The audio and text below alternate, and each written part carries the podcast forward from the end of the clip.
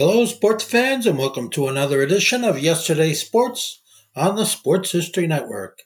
And make sure to check out sportshistorynetwork.com slash giveaways.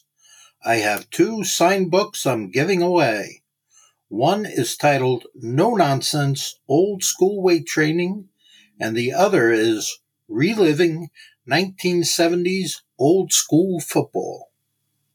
Our friend historian Timothy P. Brown recently had a post of the biggest dudes in football history prior to World War I. The names on this list are varied. Some famous, while some others you may have never heard of. Tim reminds us to remember the big guys from over 100 years ago in this podcast and in his post, coming up in just a moment. This is the Pigskin Daily History Dispatch, a podcast that covers the anniversaries of American football events throughout history on a day to day basis. Your host, Darren Hayes, is podcasting from America's North Shore to bring you the memories of the gridiron one day at a time. So as we come out of the tunnel of the Sports History Network, let's take the field and go no huddle through the portal of positive gridiron history with pigskindispatch.com. This podcast is part of the Sports History Network, your headquarters for the yesteryear of your favorite sport. You can learn more at sportshistorynetwork.com. Hello, my football friends. This is Darren Hayes at pigskindispatch.com. Welcome once again to the Pigpen, your portal to positive football history, and welcome again to Tuesday footballarchaeology.com day with Timothy P. Brown joining us. Uh, Tim, welcome back to the Pigpen. Thank you, Darren. Look forward to chatting once again, trying to see what we can uh, uncover here. Yeah, you uh, you know we always talk about you have some unique items that, that you share in the daily tidbits, and uh, we'll tell the listeners how to to join that each and every day here near the end of this uh, podcast. Uh, but you have one that's really unique, and you're talking about uh, the size of players uh, back before the World Wars, and really interested to, to hear what you have to say about that. Yeah, so you know th- this tidbit is was about a guy named Robert Blanchard, and this is a you know just classic example where I was looking for one thing and I, you know, kind of the article next to it shows this illustration or drawing um, of this rather large individual, and so you know I recorded that and then came back to it later on, and so, um, but so basically it's you know kind of the idea is this guy was a very big player. I mean, huge man today by today's standard, but you know back in the day and really i would i would say until just after world war ii oftentimes the linemen were about the same size as the backs. Now that seems you know kind of impossible nowadays because you know there, there really is a quite a discrepancy. Although you see some of the things that you know see, see some of the guys running around the combine you know uh, you realize there's there's some uh, athleticism and very large sizes nowadays. But um, so, anyways, um, so you know, it, it's just kind of caught my eye, and you know, it kind of took me back to one of the first football collectible items I bought was a you know football a game program, and it was like uh, Princeton versus somebody from you know like 1943. And you know, I was just looking at the thing, and then between the two teams, I think there were like two guys over 200 pounds. And you know, so um, so then to see this Robert um, uh, Blanchard and at his size was pretty striking. So, you know, it kind of caused me to go back and look at, okay, so who were some of the, who were claimed to be the biggest guys in college football at different times pre uh, World War II, anyways. Um, and mostly I looked at pre World War One, but you know, so one of the guys, Pudge Heffelfinger, uh, you know, famous Yale player, but he was considered massive, but he was also very quick, played guard for them, but he was 210 pounds. And then there is Tiny Maxwell, uh, who was considered, you know, just massive. Um, and he was 240, which, you know, today is like, you know, yeah, linebackers, 240 pounds.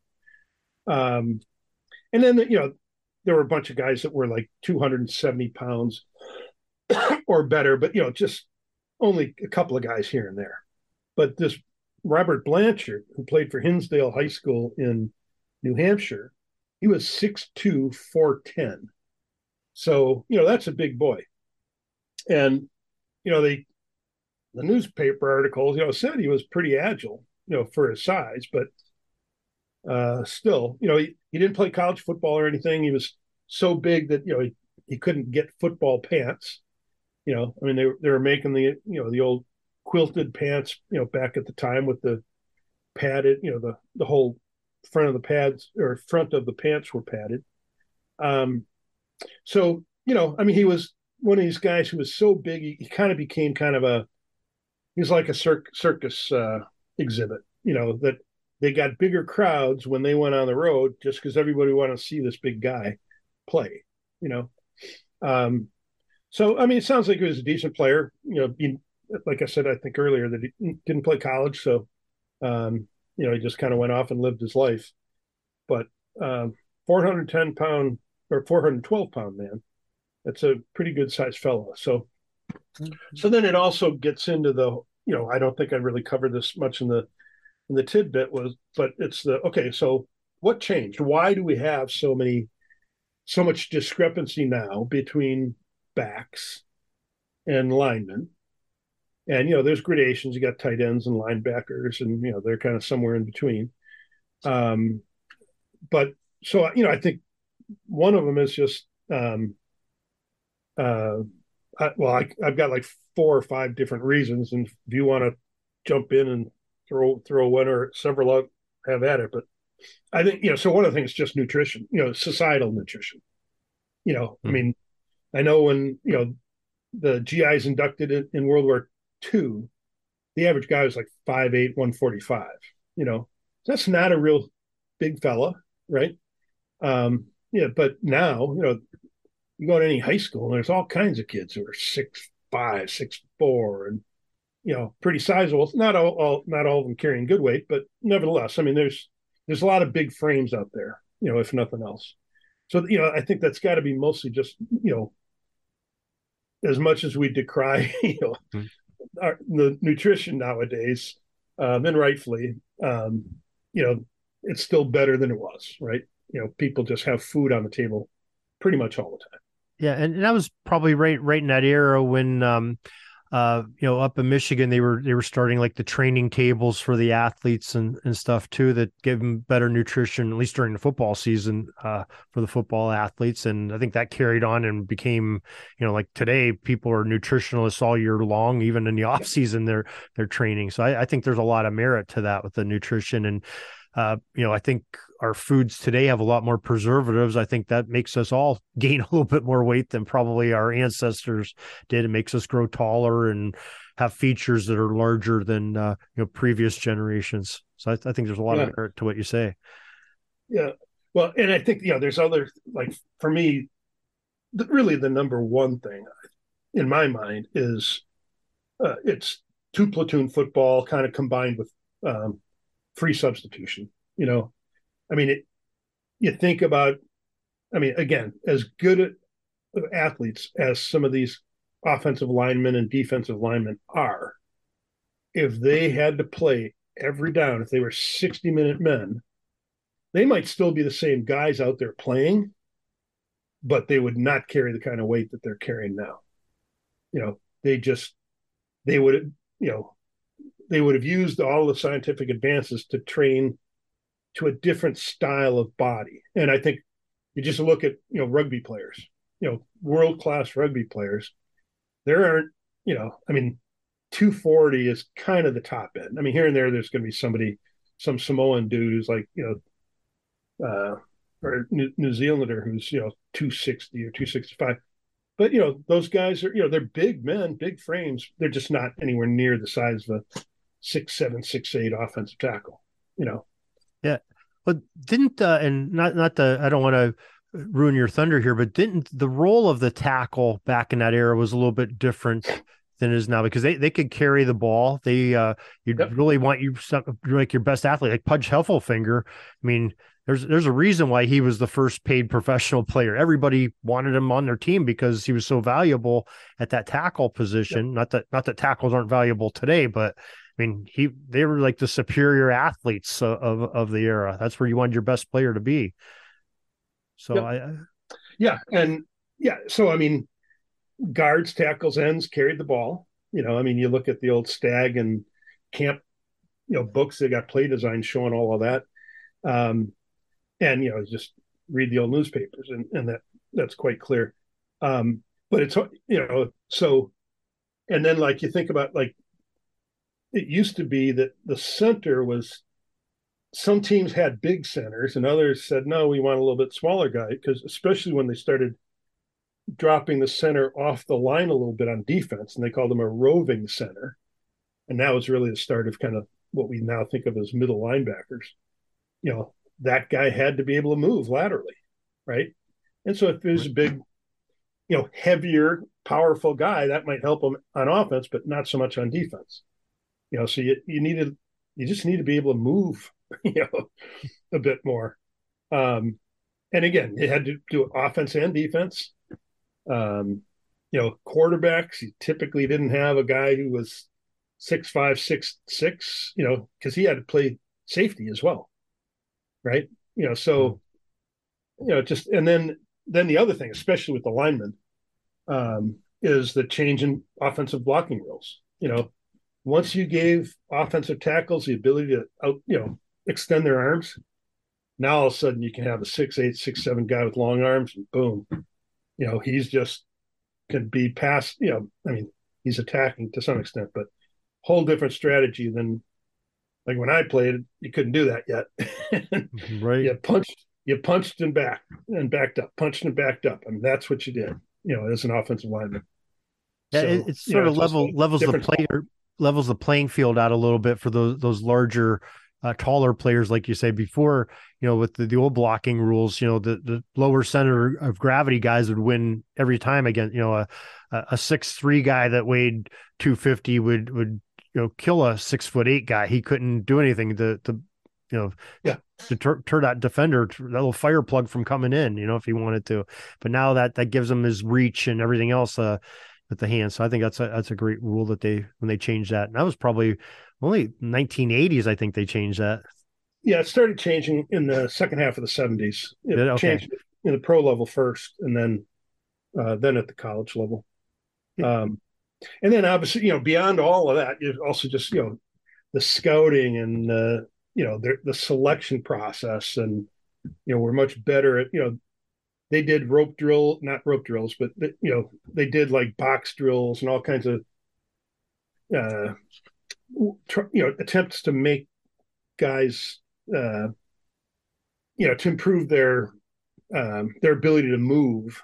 Um, but you know weight training and and skills training is so much more advanced you know especially post seven, 1970 or you know that kind of era is when it, that really started taking shape hmm. so anyways just it's a whole bunch of reasons but yeah, there's some big boys out there on the on the field nowadays. Yeah, but uh, I don't think I've ever seen anybody 410 uh, pounds uh, like you said. this no.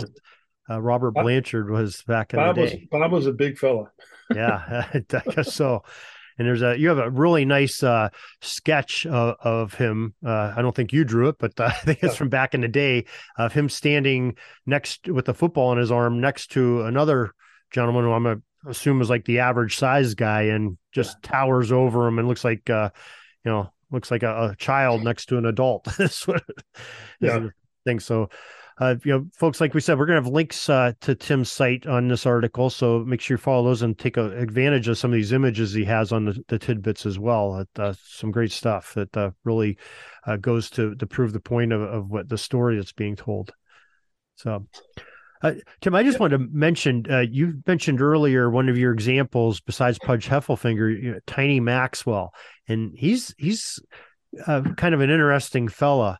Uh, a couple really big um, games that he was, or maybe not games, but the big events in football history that he was involved with. Uh, for one, he was sort of the uh, the face of um, the the rough brand of football that uh, to- story goes that uh, President uh, Teddy Roosevelt saw a photograph of Tiny Maxwell after a, a, game that he played in college and was you know beat up pretty bad, and it sort of uh, made his urgency to call uh, the powers that be into the, the White House to talk about reforming football. And then a few years after that, in the 1906 season, uh, they had a big game at the professional level. Massillon and Canton, Massillon Tigers and the Canton Bulldogs played big rivalry and end up being uh, a very scandalous game. And but they knew it was the big rivalry. They wanted the biggest guy they could to keep control of this game, so they got you know big uh, Tiny Maxwell to, to officiate, and he was the official on that game that where professional football almost ended that day because of uh, uh, the scandalous affairs that happened sort of outside of the game. But uh, just he's an interesting name in football history. Yeah, you know, well, he he officiated you know a lot once he was once he was you know out of you know once he no longer played. So, but I, I was I'm not I wasn't aware of the the the Canton story, so I'll have to check that up that one out yeah, it's a big event. Almost ended pro football, the the big 1906 controversy. So, uh, Tim, uh, why don't we uh, share with the, the listeners how they can uh, listen in, or I'm sorry, read on in your tidbits that we talk about here each Tuesday? But you, because you have these coming out 365 days a year, and uh, really enjoyable and unique stuff. Yeah, uh, so it's you know if, if you if you're interested in getting them, uh, just go to my website footballarchaeology.com. I mean, obviously you can just read anything at your leisure there, but um, if you want to get them every day, just subscribe, and you'll get an email at seven o'clock Eastern every day with you know whatever I, I wrote for, for that particular um, 24 hours and then a couple of others you know here and there a little bit longer articles um, once uh, t- twice a month typically um, or the alternative is to um, you know just follow me on on Twitter at Football Archaeology, uh, and there it's going to become a little bit more hit or miss whether you see it or not. But um, so kind of up to you, however you like to consume information. Um, either one's available to you. All right. Timothy P. Brown, footballarchaeology.com is the name of the website. His daily tidbits are available, and uh, you can also listen to him here, pigskindispatch.com, each and every Tuesday. Tim, we thank you for joining us, and we, we'll talk to you again next week. Hey, great. Looking forward to it. See you in uh, seven days. That's all the football history we have today, folks. Join us back tomorrow for more of your football history we invite you to check out our website, pigskindispatch.com, not only to see the daily football history, but to experience positive football with our many articles on the good people of the game, as well as our own football comic strip, Cleat Marks Comics. Pigskindispatch.com is also on social media outlets Facebook, Twitter, Instagram, and don't forget the Pigskin Dispatch YouTube channel to get all of your positive football news and history. Special thanks to the talents of Mike and Jean Monroe, as well as Jason Neff for letting us use their music during our podcast. This podcast is part of the Sports History Network, your headquarters for the yesteryear of your favorite sport. You can learn more at sportshistorynetwork.com.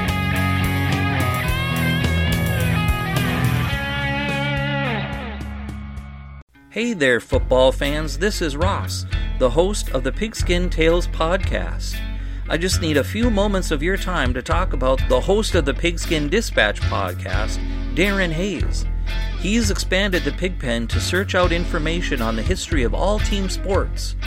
It's a quest to find out about the competitors, teams, and places chronicled throughout athletic history through the uniforms and gear the participants used and wore. And he is taking you, the listener, with him on this educational journey to preserve sports history on the Sports Jersey Dispatch, found here on the Sports History Network. His newest podcast, called Jersey Dispatch, is all based on the jerseys that all the greats used to wear. You can find Darren Hayes and the Pigskin Dispatch podcast, as well as Jersey Dispatch, on your favorite podcast provider multiple times each week. So remember that Darren Hayes, the host of the Pigskin Dispatch and Jersey Dispatch podcasts. It's found right here on the Sports History Network.